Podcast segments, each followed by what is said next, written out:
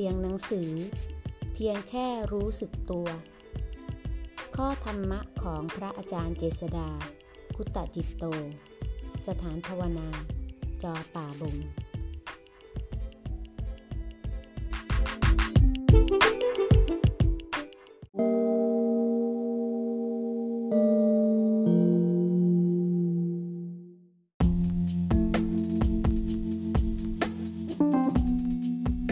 หน้า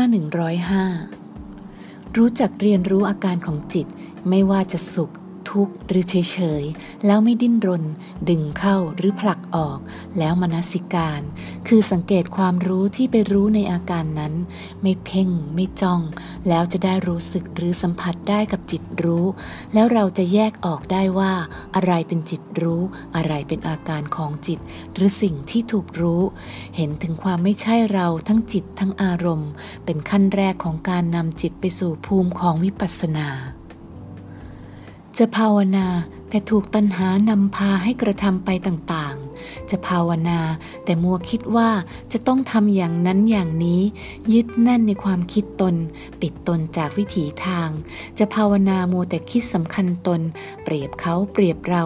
เหล่านี้เรียกว่าปปัญจะธรรม ธรรม อันเป็นเหตุให้เป็นเครื่องเนิ่นช้า ให้คอยรู้ให้เท่าทันไว้ เมื่อเกิดขึ้นมาแล้วหลงไปจับเข้า ให้คอยรู้สึกรู้สึกไว้ รู้สึกตัวเอาไว้ วิถีจิตนำไปสู่มรรคาแห่งความหลุดพ้น ตัดให้สั้นแล้วเหลือเพียงแค่รู้ รู้ตามเป็นจริงแบบไม่แทรกแซง